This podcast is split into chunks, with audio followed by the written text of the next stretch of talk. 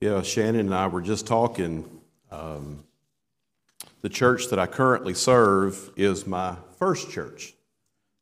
And uh, I count it a joy and a privilege and a great honor to have served Grace Covenant Baptist Church uh, for 17 years. Now, I'm a little bit out of my element here today because this would be the point in time on the Lord's Day that I would say, let us return to our ongoing study of whatever we're in. Uh, for 10 years, off and on, it was the book of Deuteronomy. Um, I preached expositionally, verse by verse, through the entire book of Deuteronomy by God's grace. And so I think uh, people at different times really got tired of hearing, turn to Deuteronomy such and such. Now, we took breaks and did different things there, but, but I believe in the systematic, verse by verse exposition of God's Word. The Bible is sufficient to handle whatever issue uh, we may be facing. Not only the point of salvation, but every day in our sanctification, our being conformed to the image of Christ. I have to admit that it is a daunting task for just a preacher like me, just this guy who lives in West Monroe, Louisiana, pastors a church. It is a daunting task to stand here today in the shadow of, of men, such as what we have heard, and to give some degree of a contribution to the discussion at hand. As I was thinking about the law of God, I was drawn to paragraph six. Now, Dr. Renihan was mentioning, which I found extremely helpful, thank you, brother, the, the breakdown of uh, chapter 19 and the seven paragraphs that are found there. That in paragraph 6, there is a shift. I didn't know what to call it when I was reading it, but I said, yeah, there's something changed here. And, it, and it's really kind of, I think, in a sense, taking the historical redemptive narrative and, and elucidation of the facts that are found in the first uh, five paragraphs of that particular chapter and then moving it to a practical application. Now, I'm a practical guy. I spent almost uh, 30 years in the construction trades, construction management, before I surrendered to full time ministry. Uh, I'm a brick and mortar kind of guy. I believe in being practical. Uh, that doesn't mean I despise theology. I love theology, but I, I think we should practically apply uh, those things that we learn. And so the men who have gone before me have done me a great service in laying the foundation for the message that I want to bring to us today, entitled Stop in the Name of the Law. That doesn't sound very Puritan, does it? You know, as I was thinking about this as kids, we used to play games all the time. We would play cops and robbers, we would play uh, cowboys and Indians, you know, but it seemed like we were always divided into good guys and bad guys. And invariably, somewhere along the line, somebody who had been bested by their opponent would resort to this phrase Stop in the name of the law. Well, the bad guy in those days automatically would stop. Oh, game over. I surrender. Name of the law. Here we go. But in that idea, we find this the simple truth that a law is only as good or effective as the community that is willing to obey it. Think about that for a minute. That a law is only as good as the community that is willing to obey it. Now, I have to admit, I'm not one who follows or subscribes to this newfangled thing in the internet that Mark actually tells me is not new at all AI, this artificial intelligence thing that you people are hearing. No, my message is not written by AI, so don't worry. But as I was researching this phrase about the law only being as good as the community or the culture that will follow it, Bing actually had something that was very insightful. Now, it pulled it from a bunch of different other things, but I, I want to read it to you and kind of set the context. It says the phrase, a law is only as good as the community that is willing to obey it, that's the information I put in, means that the effectiveness of a law depends upon the willingness of the people to follow it, or that the people perceive the law to be a just law. This phrase highlights the importance of social norms and values in shaping the behavior of individuals within a community and suggests that laws are not just a set of rules imposed by an authority, but rather a reflection of the shared values and beliefs of the community. The law can only be as effective as it is supported by the community and if the people believe that is a just and fair law. To go one step further in this idea, Elizabeth Cady Stanton in 1860, she was a, a woman's right, woman's suffrage champion. She said, To make laws that man cannot and will not obey serves to bring all law into contempt. It is very important in the republic that the people should respect the laws. For if we throw them to the winds, what becomes of civil government? Now, these are just people well, Bing's not a person, but it's based on some people who have said some things. These are just folks that are making comments about what we might consider to be our civil law. And I understand you're, I see the wheels turning in your mind. You're going, well, what, is, what does the law of our land, the law of our nation, have to do with the law of God? Well, I think it has a lot to do with the law of God because it exists, any law exists because the concept of law itself comes from God. Anything that exists comes from the mind of God. If it didn't come from the mind of God, it doesn't exist.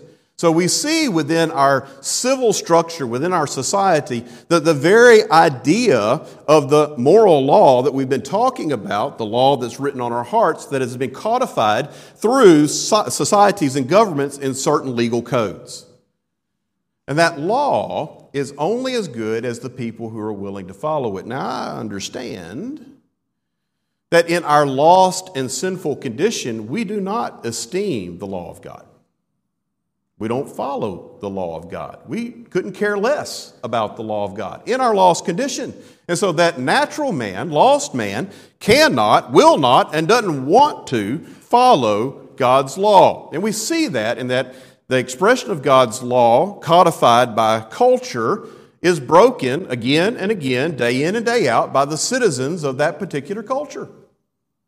I am so thankful for Dr. Renihan. He's mentioned last night on two separate occasions speed limits, right? I think that's something that we all can relate to. Uh, I would be willing to venture that the majority of us who drove here at some point in time in our journey did not observe the speed limit, either by accident or intentionally. We are people who are given to breaking the law. We, don't, we really don't want to follow the law. And that's a real problem. But the scripture tells us that there is an answer to this dilemma. And I believe the answer is found in the text that uh, Brother Kurt, right ahead of me, uh, set the stage for in Romans chapter 6. So take your Bibles, turn to Romans chapter 6. I'm not going to read through it again for time. I'm going to be pressed to get done as it is, but I believe that in verses 12 through 14 uh, of Romans 6 that Paul has given us three conclusions that we can draw from the text that are related to this. That we are moving from a state where we don't do something to a state where we do do something. Here's what I mean. You see, if we remember that the law of God no longer is the means of salvation, which is what uh, chapter 19, paragraph 6, sentence 1 basically says, that the law cannot save us, then we have to remember that the law is actually the light that shows us the grace of Christ, right? The law is a tutor that moves us towards Christ. I think we would all agree with that. But how does it move, it toward, move us towards Christ? What is the change within us that, that moves us to consider the law? And, and not to see the law as a means of salvation, but a law that governs our behavior, that somehow uh, informs us of, of what is good, what is right, what is wrong. And so, the three conclusions that I want to mention today in the time that we have is this, and I'm just going to tell you real quick and then I'll expound upon them. Conclusion, conclusion number one that there is an ontological transaction that has occurred in the life of the believer, leading us to honor the law of God. Number two, there's a, the second conclusion that there is a federal transference that has occurred in the life of the believer, leading to submission to the law. And then, thirdly, that there is a divine translation that has occurred in the life of the believer, leading to the love of the law. Now, you'll, under, you'll recognize honor, submit, and love. Those are all qualities of the Lord Jesus Christ. For the Lord Jesus Christ honored the law of God, law of God perfectly. He submitted to the law perfectly, and he honored and loved the law perfectly. And if we are being conformed into the image of Christ, if we are being moved from our lost condition to a condition or a state in which we are more like Christ today than we were yesterday, and maybe not so much as we will be tomorrow, then we must start honoring the law, submitting to the law, and loving the law. That's exactly what my brother ahead of me, Kurt, was alluding to in the hour ahead of us that there are specific touch points within the life of the believer that show us whether or not this divine transaction has occurred, whether or not we are being conformed into the image of Christ. You see, it's just not good enough within church life to say, I love Jesus. We love Jesus, but what does that look like? And that's what I want to share with us today. So let's go back to the first one. The conclusion number one, that the, there is an ontological transaction that has occurred in the life of the believer, leading to the honoring of the law of God. In Romans chapter 6, verse 12, we find these words Let not sin, therefore, reign in your mortal body, but make you, to make you obey its passions. Did you notice that the phraseology, Paul says, to make you obey its passions? You see, there's a sense in which in our, in our lost state, we are driven by things, by passions. Yes, they're resident in us, but I believe there's a spiritual quality that even goes beyond us. Doesn't we're not Flip Wilson, you know, the devil didn't make me do it. I'm not saying that. But what I am saying is is that there is a sense in which our lustful passions, the passions, the, the thought processes, the, the values of this world move us as the lost ones of this world to act in a way that really is perhaps not something we might want to do otherwise, but we are moved by it. That's what it means to be enslaved to sin. But you see, if I go from being in that condition to being conformed into the image of Christ, where I'm honoring the law of God, then I have to have an ontological transaction. There has to be a change in nature that occurs. You know, Paul says in 2 Corinthians 5.17, uh, if any man be in Christ, he is a new creation, right? The old things have passed, the new things have come. Well, what's some of the old things that have passed? Well, the fact that in our old self, our lost condition, we don't honor the law of God, nor do we honor the law of the land. We, we have become a law, literally, unto ourselves, right? We make up the rules. And as I've listened to the discussion over the last several days about New Covenant theology and some of these other theological systems that are trying, I'm assuming they're trying to take out the law of God so that we can begin to write the law for ourselves. I think we're right back in the same thing. We just want to, we want to do what we want to do, right? We want to do what we want to do. Doesn't matter whether God said it, doesn't matter whether mom and dad said it, doesn't matter whether the civil magistrate says it that I come up with all kinds of very cool and ingenious ways to do what I want to do so I don't get caught. Or if I get caught, then I can blame somebody else. Oh, that sounds pretty familiar, doesn't it? That woman you gave me made me eat. Well, it's not my fault. The serpent made me do it, right? We're very ingenious about trying to find ways to do what we want to do and get away with it. But as a Christian, we know that that's not possible. We shouldn't and can't do that. And I would argue that that ontological transaction, that change of nature, is what begins to move us to honor the law of God. Now, why would I say this? Well, I'm going to back up a little bit to the first part of Romans chapter 6 and try to do a very quick exposition of the verses between verse 1 and verse 12 that I think help to support these three conclusions. In verse 1 of chapter 6, we find these words What shall we say then? Are we to continue in sin, that is the old self, that grace may abound? Paul says, Absolutely not. See, what's happened here at the beginning of verse 1 uh, chapter 6, verse 1, is Paul has just concluded his discussion of the first Adam and the second Adam. That in the first Adam, that there was a transgress, transgression, and that sin was spread to all men through the federal headship of Adam. But then he contrasts that to the Lord Jesus Christ, who brings grace and saves those who are found in sin, born in sin, and by grace brings them out of sin so that they no longer live in sin, that they live in the grace and the glory of God. And so we find in this, at this juncture of Romans 6, that what's going on is that we have a new nature.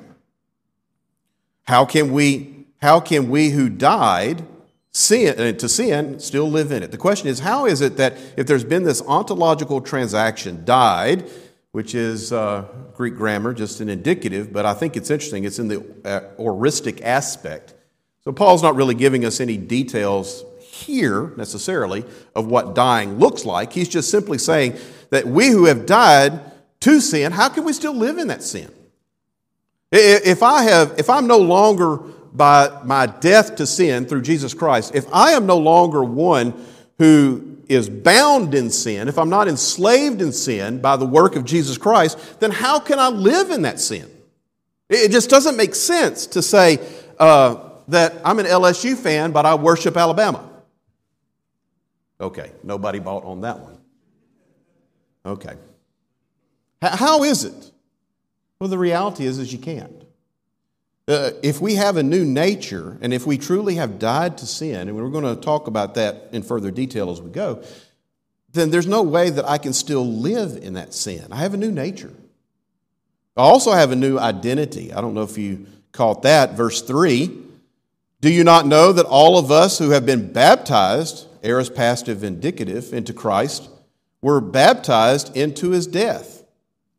You see, we identify with the Lord Jesus Christ. We've been baptized into Christ. We were baptized into his death. Now, baptized, to employ water in a religious ceremony designed to symbolize purification and initiation on the basis of repentance. That's Louw-Nida, talking about baptism. What, what does that mean? Well, it means that we've undergone a rite, a ceremony that isn't saving in and of itself. It's not baptismal regeneration, but what it does is it clearly demarcates the believer as being somebody new, and that new person is one that is being identified with Christ, raised to walk in the newness of life, right? We say that in our baptismal ordinance.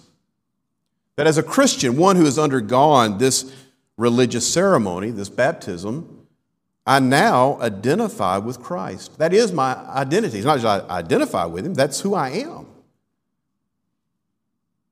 What is the name that we typically take upon ourselves to describe our religious perspective?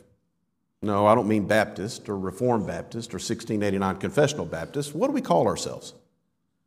Christians. You see, I am who Christ has made me to be. I am to do what Christ has called me to do.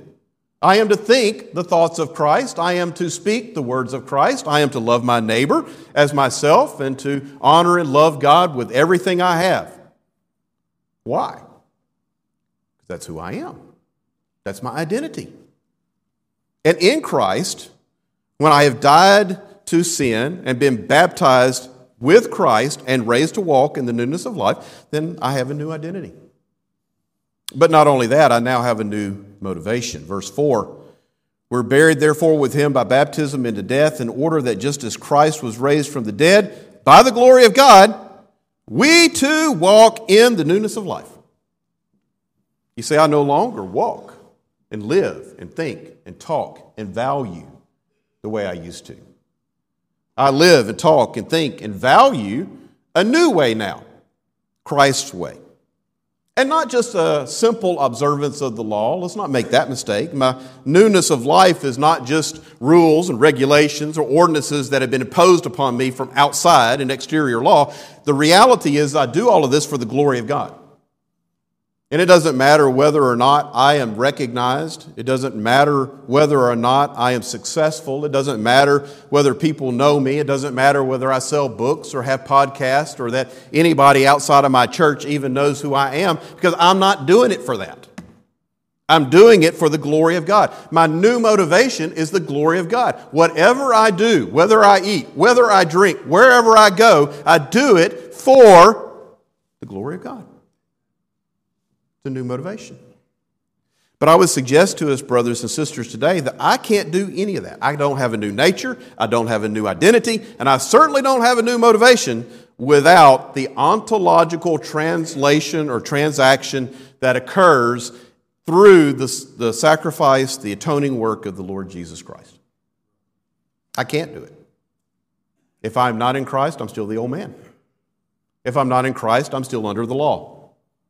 It's only through the blood of Christ that I can realize my new nature, my new identity, and then move in my new motivation. Andrew Gray put it this way he said when at first christians begin to be acquainted with christ even then sometimes he declares to them his boundless and everlasting love and this is the ground of why some of these even who are babes in christ are so much in the exercise of diligence so much in the exercise of the grace of love and so much in the exercise of the grace of tenderness. It is even because of the solemn impression of their interest in christ. What is gray talking about?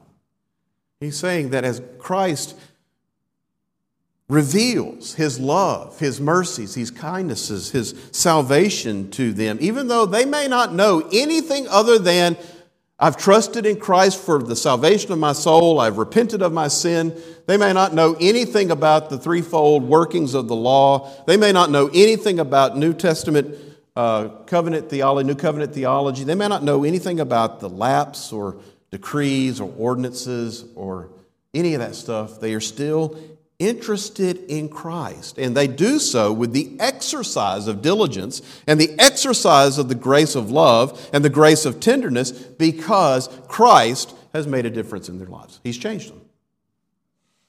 And so that's the first conclusion that I have to have an ontological transaction. I have to be moved from one place in life that I was born into to another place in life that Christ moves me to. And when that happens, I begin to honor the law. Well, honoring the law brings me to the second conclusion, and that is that there's a federal transference that has occurred in the life of the believer, leading to the submission, their submission to the law.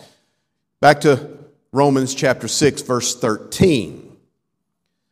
Paul says in Romans chapter 6, verse 13, do not present present active imperative. That, that is a command. That's not a polite suggestion. It's not if you feel like it or if you want to. Paul says you must do this. Okay?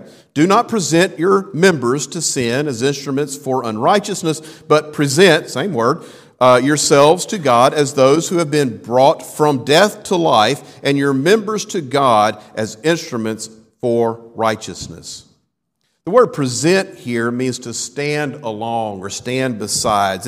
It really has the idea of this identity that I was just talking about a minute ago. That ontological transaction where I am moved and I'm made a new creature. Well, then, as that occurs, my identity is new. Just mentioned that. But my identity is in my federal head. My identity is the one who I now serve, the one whom I love, the one whom I cherish, the one who has told me all the truth about me, has told me all the truth about him.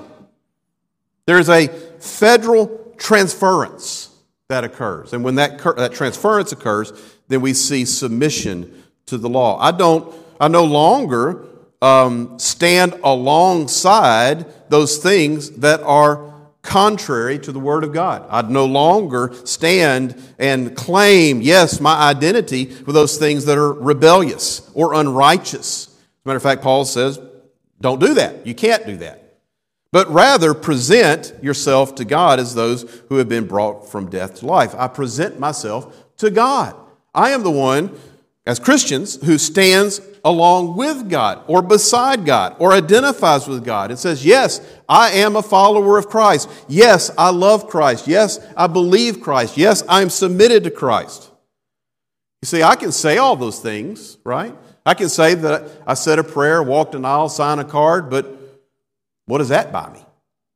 What, what does religious observance buy me? What does it get me if it's not rooted and grounded in Christ? Well, it makes me religious.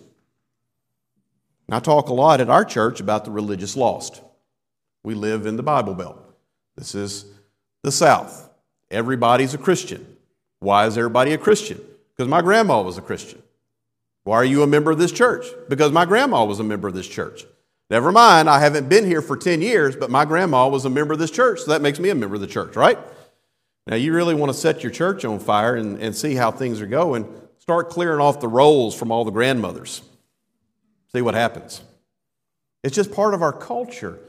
And there are, there are literally, I think, thousands of people that we interact with in our communities day in and day out who have said the prayer, walked the aisle, signed the card, disturbed the baptismal font, whether it was dunked, uh, sprinkled, spat upon, or whatever, and they haven't had the federal transference that is required. They love their church, they love their pastor, they love their denomination. And I would warn us, brothers, as 1689 confessional Baptists, that this is a danger we need to be careful of. Let us not identify as 1689 folks only. I mean, I'm 1689, right? As my dear, dear, dear beloved brother uh, Earl Blackburn says, I am a 32 point Calvinist, right? But that's not really my federal head. Our, our, Baptist forefathers, our particular Baptist forefathers who framed the 1689 and all of the, the additions that came before and all of that, that, they're not my federal head. They may be my forefathers who have paved the way, but my federal head is Christ. And I must be transferred under the federal headship of Christ, because otherwise I am under the federal headship of Adam. That's exactly what Paul was discussing in chapter 5 oh, from about verse 12 down to the end of chapter 5. There must be a federal transference, a change in who is Lord in our lives. So, having said that, to continue in our motif of very brief exposition, I want to point our attention to Romans 6, verse 5. Romans 6, verse 5.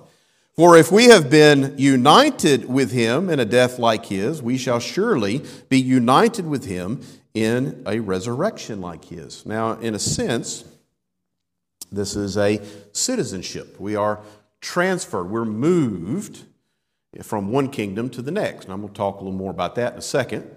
But we have a new citizenship.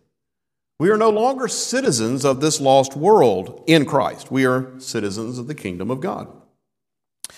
If we have been united, that is closely associated in a shared experience or a shared, uh, um, a shared experience, then we, have, we are of the same citizenry. And if we've been united with him in a death, that's, that's baptism, then we shall be united with him in his resurrection. We are no longer the, the people that we used to be. We, we live life differently.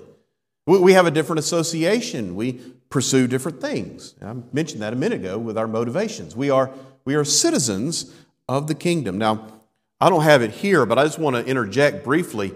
We're not just citizens, we're actually adopted children. And I, I so appreciate uh, that chapter of our confession that talks about adoption. And, and for those of you who know my wife and I, adoption is very, very near and dear to our heart. Our son is adopted. But we're adopted as children of God. So that we're not just citizens.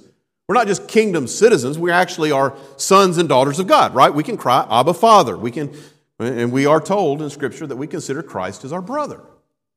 Now, that doesn't give us license to act badly. I'm just saying that, that there is a, a, a new position for the believer in Jesus Christ. And I'm saying here that it's a citizenship. I'm also saying that we have a new freedom. This identity that we get um, in Christ is not just a citizenship. It's not just that we're, we're in a particular kingdom, but that we have a freedom. Look at Romans 6, verse 6. We know that our old self was crucified with him in order that the body of sin might be brought to nothing, so that we would no longer be enslaved to sin. We have a freedom. I think it's interesting that um, this text from 1 to 14 is relatively sparse in the participial form of the Greek New Testament. Um, I've asserted for a long time that participles are not primarily um, concerned with an action, but that participles, in the more nuanced versions of them, actually are pointing to why that action is being done. Not the action itself, but why it's being done. It's an ontology type word, it's a nature type word. And so we have here one of the, the few occasions of um, participles here in verse 6. It's a present active participle. And so we're knowing ones. Now, definitionally, this is uh, gnosko. This is the experiential knowledge as opposed to oida, which is the uh, intuitive knowledge. Okay? But we know we have, by, by the indwelling of the Holy Spirit, by, by the work of Christ in this transactional uh, uh, event occurring in the life of the believer, we know that our old self is crucified with Christ in order that our body of sin might be brought to nothing. That is, that the condemnation of sin is brought to nothing, that the penalty of sin uh, is brought to nothing. Now, we're still in the presence of sin, and we're having to struggle with that, but that we are no longer enslaved to that. We don't have to. I don't know whether you've caught that or not. That's a revelation in many ways in my own walk with the Lord is that I don't have to sin. And if I don't have to sin, then the reality is is that many times I choose to. Amen or oh me. But I don't have to. I've got a new freedom in Christ. And I think that's why the Bible tells us that we're to take every thought, and make it captive. That sin is born out of our desires, and we ponder them in the book of James until it's conceived and it gives birth to those actions. As a Christian, we don't have to do that. We've been given the way out, right? There's no temptation known to you guys that's unique to you, but with a temptation, God will give you a way out, right? But we have to learn what it means to be freed from our sin. We have to, we have to study and, and pursue Christ and, and submit to the law. That's where we are, so that we can avoid the temptation and the sin that comes our way. Now, sadly, we, in ignorance and all kinds of other uh, injustice and anger and bitterness, we still succumb to those sins. Praise God that we have been forgiven of those sins through the blood of Christ and we can go to Him to receive restoration in our, our day-to-day relationship when it's broken by sin by repentance and confession. But we can learn how to overcome the sin that is in our lives by submitting to the law of God. And I think that is, at least in some measure, what paragraph 6 of chapter 19 tells us, is it not?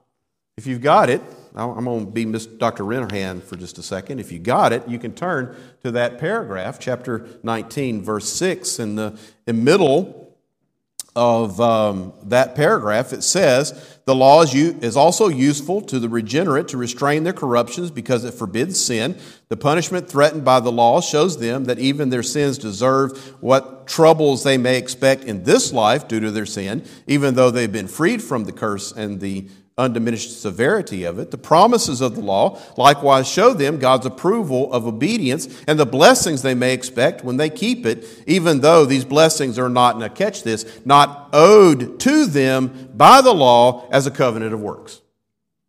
Right? So submission to the law helps hedge us against uh, the vestiges, the attacks of sin. That we are no longer enslaved to sin, but that we have been given a newfound freedom in Christ so that we can follow His word, submit to His law, and rise above it. And then we have a new purpose. Because we're a citizen of Christ, of the kingdom of Christ, we have a new freedom. That's our identity. We also have a new purpose. Romans 6, verse 7. For one who has died has been set free from sin. You have been set free from sin. Set free from sin. That's a new purpose. See, I have a new purpose to live in holiness and righteousness, to follow the Word of God, to submit to the law of God, to allow that submission to yield fruit in my life so that I am not the person I used to be, I'm the person Christ has created me to be. That my associations in the world begin to diminish, where my associations in Christ begin to increase. And just on and on and on and on and on and on. I now, the life I now live, I live by the Son of God who gave himself for me. It's not me who lives, it's Christ who lives in me. So I have a new purpose. And one of those purposes is to be salt and light in this lost world. You see, it, it really goes beyond just that Tuesday evening visitation time that we as a church have. It, it goes beyond the evangelistic uh, type programs that we have in the spring or we have at the fall. It, it goes beyond the Christmas cantatas and the Easter passion plays.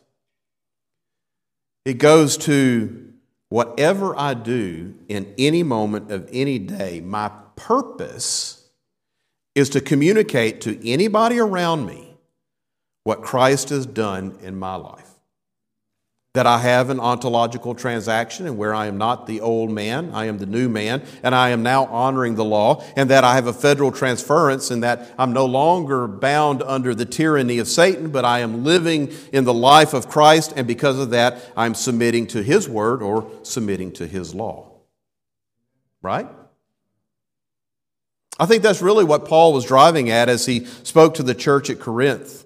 He's talking about marriage and, and um, you know, giving yourself to immorality, several different issues going there in, in that church of Corinth. But in 1 Corinthians chapter 6, verse 15, he says, Do you not know that your bodies are members of Christ? Do you not know? Do you not know that as, as a wife is attached to her husband in marriage, that she no longer is who she was, I mean, at least in name. Before she got married, she now her identity is in her husband and she follows his headship. Now, I realize that gets sideways in this world that we live in. But, but her identity is in her husband. And so Paul's saying, look, do you not know that like a wife and her husband, that you are members of Christ, that Christ is your head? So shall I then take the members of Christ and make them members of a prostitute? We don't look kindly upon uh, husbands or wives who are, uh, who are unfaithful to their marriages, do we? we? We find that to not only be a grievous sin, but an abomination to the purity of the marriage covenant, right? And we, we frown on that and we try to prevent that. Uh, I think the church has fallen down in that in a lot of ways, but that's a topic for another day. I don't know what chapter is marriage. If it's 10 years from now, maybe I'll get to speak again because it was 10 years ago was the last time I spoke. So maybe it'd be 10, 10 years. I don't know. Okay. But we're, we're part of Christ. Paul says, Do you not know that your bodies are members of Christ, that we identify with Christ, that he's our head? We find that with the church. Isn't Christ the head of the church? Isn't the church made up of a body of different members and some have these strengths and some have those strengths, but the ones who have really cool strengths can't say to the ones who have not so cool strengths, you, You've got not so cool strengths, so we don't want you. Is that how that works? No, of course not. The body is one, and we need all of it eh, eh, to function properly. But the reality is, the body, even if it's functioning the way it's supposed to, doesn't function well without Christ as the head. A church can have it all down. I mean, administratively down. They can have their messaging down. They can have a whole marketing department. They've got media. They've got all kinds of stuff. But if Christ is not the head of that church, they are just another business. That's all they are. We have to have the federal transference. We have to be moved under the headship of Christ if we're going to be submissive to the law. And I would argue that if we have Christ as our head, that we take on his nature and we begin to be submissive to the law in a way that we have never been submissive before. Which brings me to the third point. Wow, I'm doing good. Yikes. How'd that happen? Time wise. Uh, content of the message, I'll leave that to y'all, okay? Um, third conclusion there is a divine translation that has occurred in the life of the believer, leading to the love of the law. So we've talked about an ontological transaction, we've talked about a federal transference, and now we're talking about a divine translation. Romans 6, verse 14. Thank you, Kurt. You, brother, you have, again, you've made my life a lot easier with your exposition of this particular verse just a moment ago. For if sin, sin will have no dominion over you, since you are not under law, but under grace. You see, Paul is assuming here, at least for the sake of argument, that the audience has been translated. They've been moved from being condemned by the law. That's what it means to be under the law, condemnation in their rebellion. They've been moved from that to grace, that is, forgiven and restored. And I think he's pointing out, conclusively, he's pointing out that that divine translation has to occur. And if that divine translation has occurred, then you'll begin to love the law. Isn't that what Jesus said? If you love me, you'll attend every Sunday at church. You'll be the biggest giver in the church. You'll, you'll go out and you will absolutely sacrifice your time, your talent, and your family to feed the homeless, educate the ignorant, clothe those who have no clothes, to make a difference in society, to somehow be a social warrior. If you love me, you will do these things. Is that what Jesus said? Well, not exactly. Jesus said, If you love me, you will what? Keep my commandments. It's interesting to me, the word keep there means to guard. It doesn't just mean to have it, put it in a box, put it up on a shelf. Next time you think about it, go pull it out, dust it off, use it. No, the word keep means to guard. It means it's something that's valuable. Every time I leave the house, I always lock the front door. Okay, that makes sense, right? I bet you do the same thing. The difference is my wife and son are on the inside. They're home. Now, if Asher's at school, Nancy's at home. But when I leave and I know Nancy is at home by herself, I lock the door. Why? I'm keeping her. Now, I know that sounds really weird. she is free to go as she pleases, she has a car. Eh, note to self don't use that illustration. but I love Nancy. I'm guarding Nancy. I'm keeping Nancy. And it's the same thing. You see, I think sometimes we have this idea of, of keeping the law as just this, well, I got to be good, right? If, if I want to hear, well done, my good and faithful servant, I got to be good. And that's true, we do, but you see, that thought is the imposition of an external standard that we are embracing, but it's still an external standard. I'm doing it because I want God to be pleased with me. Why are we not doing what we're supposed to do? Why are we not following the word of God because we love God? As we don't walk with the wicked. Why are we not doing that? Because we love God. As we do not stand with the sinner. Why are we not doing that? Because we love God. Why, when we are not sitting with the scoffer, why are we not doing that? Because we love God. As we meditate upon His Word day and night, why are we not doing that? Because we love God? Oh, I love the idea of being a tree planted by streams of water. I love the idea of bearing fruit in due season. I love the idea that my leaf will never wither. But why are we not doing that for the love of God? You see what I'm saying?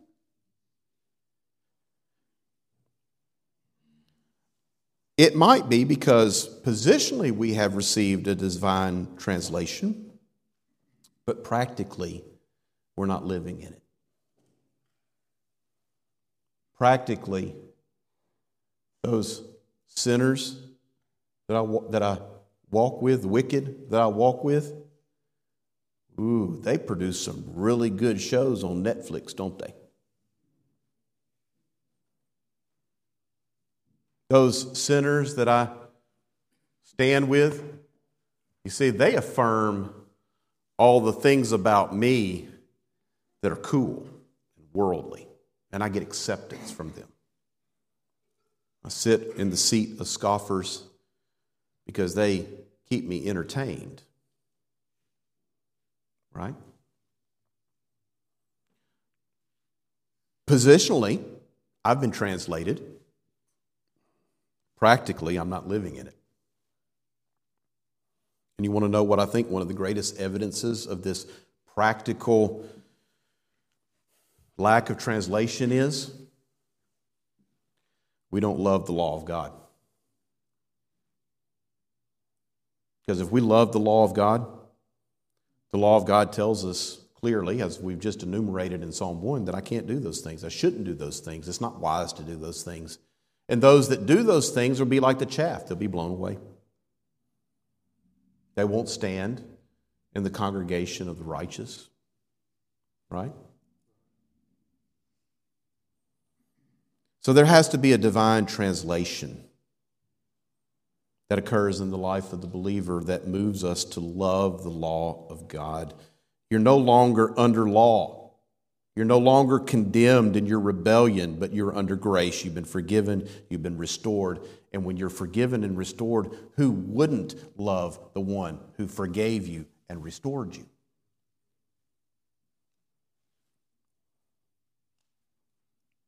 You know, there have been instances and times in my life where I've done stupid things, right? I'm probably the only one here. I know y'all don't do that. And to do stupid things is painful. Would you agree? It hurts. And the stupider the thing, the more it hurts. And reconciliation and forgiveness and repentance hurt too, don't they? To go to somebody and say, I have done the most stupidest thing I could ever do before you. not only have I offended God, but I have offended you. And I understand your anger with me. I understand your bitterness towards me. I understand that you don't want to have anything to do with me right now because of my stupidness, my sin, my transgression before you. To confess that, that's painful. But to be restored is sweet. It may take time, it may not happen immediately. But through continued confession and repentance, the administration of the Word of God at that particular situation, restoration is possible. And not only is restoration possible, in Christ, restoration is very probable. And that restoration is extremely sweet. I would argue this is the sweetness of Christ in that relationship, in that transaction, that makes it so sweet. And when that sweetness comes, I think love is bolstered, love is encouraged, love is strengthened. You know, God in His divine providence could have made marriages a little more like Adam and Eve in the garden pre fall. He could have, couldn't He? As a man and a woman is united together in Christ, He could have mystically, through the divine power of the Holy Spirit, made it to where husbands and wives don't fight much anymore, right? They aren't at cross purposes, there aren't stupid things. But you know, the Lord didn't necessarily do that. I mean, it's not love that binds a, message, uh, a marriage together, it's Christ that binds a marriage together because anybody who's been married more than about 30 days knows that love changes, right? You don't, may not love like you used to. You may not love in the same ways that you used to. You may not even be able to love in the ways that you first loved when you were first married, uh, your life changes. And if love is what keeps a marriage together, then there'd be no stability in, in marriage. But Christ is what keeps a marriage together. Does it have love in it? Absolutely, it does, in all of its manifestations. But it's Christ that keeps the marriage together. And so, as healing and reconciliation and repentance and confession is administered in the life of a husband and a wife in covenant marriage, and restoration comes, and Christ is in the middle of it, the Holy Spirit is binding them together, then the sweetness of that marriage grows over time. And the love of that marriage grows over time. So that the reason why you love one another may not be the same as it was when you first started, but it is certainly stronger than what it was when you first started. You see?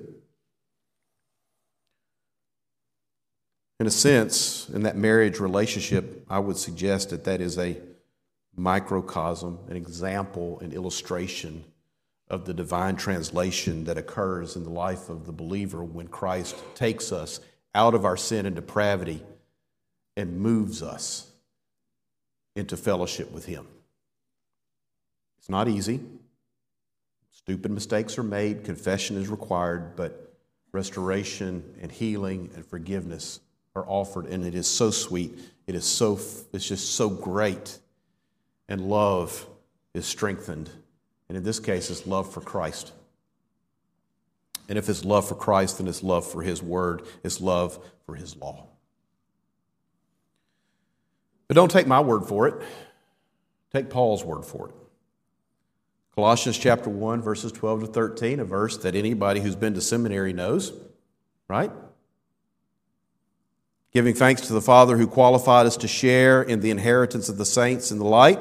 He has delivered us from the dominion of darkness and transferred us to the kingdom of his beloved Son in whom we have forgiveness, redemption, the forgiveness of our sins, right? Oh, and by the way, that's not the only place that the Bible teaches us that transference. We don't build doctrines off of singular passages.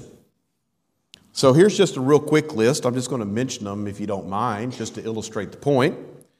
This transference from the kingdom of darkness to the kingdom of uh, light, or from death to life, or Satan to Christ are in one way or another presented in the following Proverbs 16:1, Romans 8:29 through 30, Proverb, uh, excuse me, Romans 9:23, 2 Corinthians 5 5. Timothy 2.14, Revelation 22.14, partakers specifically, Romans 1, Romans 11, 17, Romans 15, 27, 1 Corinthians 9.23, Ephesians 3, 6, Hebrews 3, 11, and 14, 1 Peter 5, 1, 1 John 3, 1 through 3, about an inheritance, Matthew 5, 34, Acts 20, 32, 26, 18, Romans 8, 17, Ephesians 1, 11, and verse 18, 1 Peter 1, 2, and I'll stop there. The divine translation. I don't want to cast aspersions on anybody. That's not my point. It's not my place. I've got enough aspersions of my own. But could it be that we have all of this spilled ink and oxygen being taken up out of the room by people who don't honor the law, submit the law, or love the law. I think it is a true statement. I believe it was Dr. Barcellos who brought this up. When we get so focused on one little area of Scripture that we miss the forest for the trees, then we're guilty of not experiencing these three conclusions in our life. Doesn't mean we're lost, just means we're misguided, misaligned, out of step. And there's opportunity to be aligned. There's opportunity to come back to the principles of Christ and, and to experience these three conclusions to, to honor the law, to submit to the law, to love the law. But it requires us to say, I was wrong. I turned from that and I turned to Christ. Doesn't mean I was necessarily immoral, doesn't mean I was necessarily a heretic or out of, out of grace, but I was just wrong. I think that's one of the greatest lessons that we can learn in life to admit that we were wrong, to repent and turn to Christ. I close with this. It's a memorial in Westminster Abbey. And I had to stop and think a minute. I've been to Westminster and I've seen all the guys, and I seem to remember this one for some reason. It's not up front with all the, the big famous guys, but it's there. It's a memorial in Westminster Abbey. And it, it, the author of this particular illustration said it doesn't give, a no, there's not a no, more noble expression of these thoughts than this particular monument. It's actually to the Lord John Lawrence, who is the Viceroy of India. And on his headstone, it simply says this it's his name, the date of his death, and these simple words, and I quote He feared man so little because he feared God so much. As we leave this place tonight, later on this weekend, as we go back to the world that Christ has placed us in, the responsibilities that Christ has set before us, the ministries, the homes, the families, let us not be guilty of fearing men. Let us fear God. And we can fear God in a reverent way by honoring the law. Certainly by submitting to the law, and certainly by loving the law. Not in an unbalanced way, not to try to earn our salvation. The confession makes that clear. The law can't do that. We know that, that the law is a tutor that points us to Christ. But let's not let that be an excuse for not being a little tighter, a little more precise in our understanding and and embracing the law. Because to do so means that we are embracing God Himself. Because if we honor the law, we are honoring, honoring the God who gave the law. If we're submitting to the law, we are submitting to the God who gave the law. And if we are loving the law, it's just the evidence that we love the God who gave the law. So, my prayer today, as the Bishop J.C. Ryle said is that we would never be satisfied with anything less than loving God, honoring God, submitting to God by loving, honoring, and submitting to His law. May God be praised as His people follow what He has given to us in His Word. Father, we thank you for the day that you've given to us. We praise you for your continued goodness for your mercy and your grace. And we simply ask, Father, that in the hearing of your word, that you would help us in our weakness. Father, we all have gone astray. Even after your regenerating work of the Holy Spirit, the application of the imputed righteousness of Christ, our understanding of our position with you, Father, we still are guilty of not honoring your law many ways, we have not submitted to your law. And sadly, Father, it proves that in some measure we don't truly love your law. And by extension, Father, we would have to admit that we don't love you in some ways. And Father, it ought to break our hearts that we, we're, we feel that way, that we are that way. So, Father, we ask that in your, your grace, that you would help us in our weakness that your Spirit would bring to our remembrance all those things that you have shown us. That your Spirit would convict us of our rebellion and transgression, our sin, in relation to the observance of your law. And Father, that He would intercede with words too deep for groanings on our behalf, and that you would draw us into repentance. Cleanse us, Father, from this rebellion. Move us into the conformity of your Son. Help us, Father, to love you and to prove it as we bear the fruits of repentance. And that, Father, you would continue to purify people for your own possession, that we might be the salt and the light in the world. We thank you, Father. We praise you. We glorify you. And we ask these things in your precious and holy name.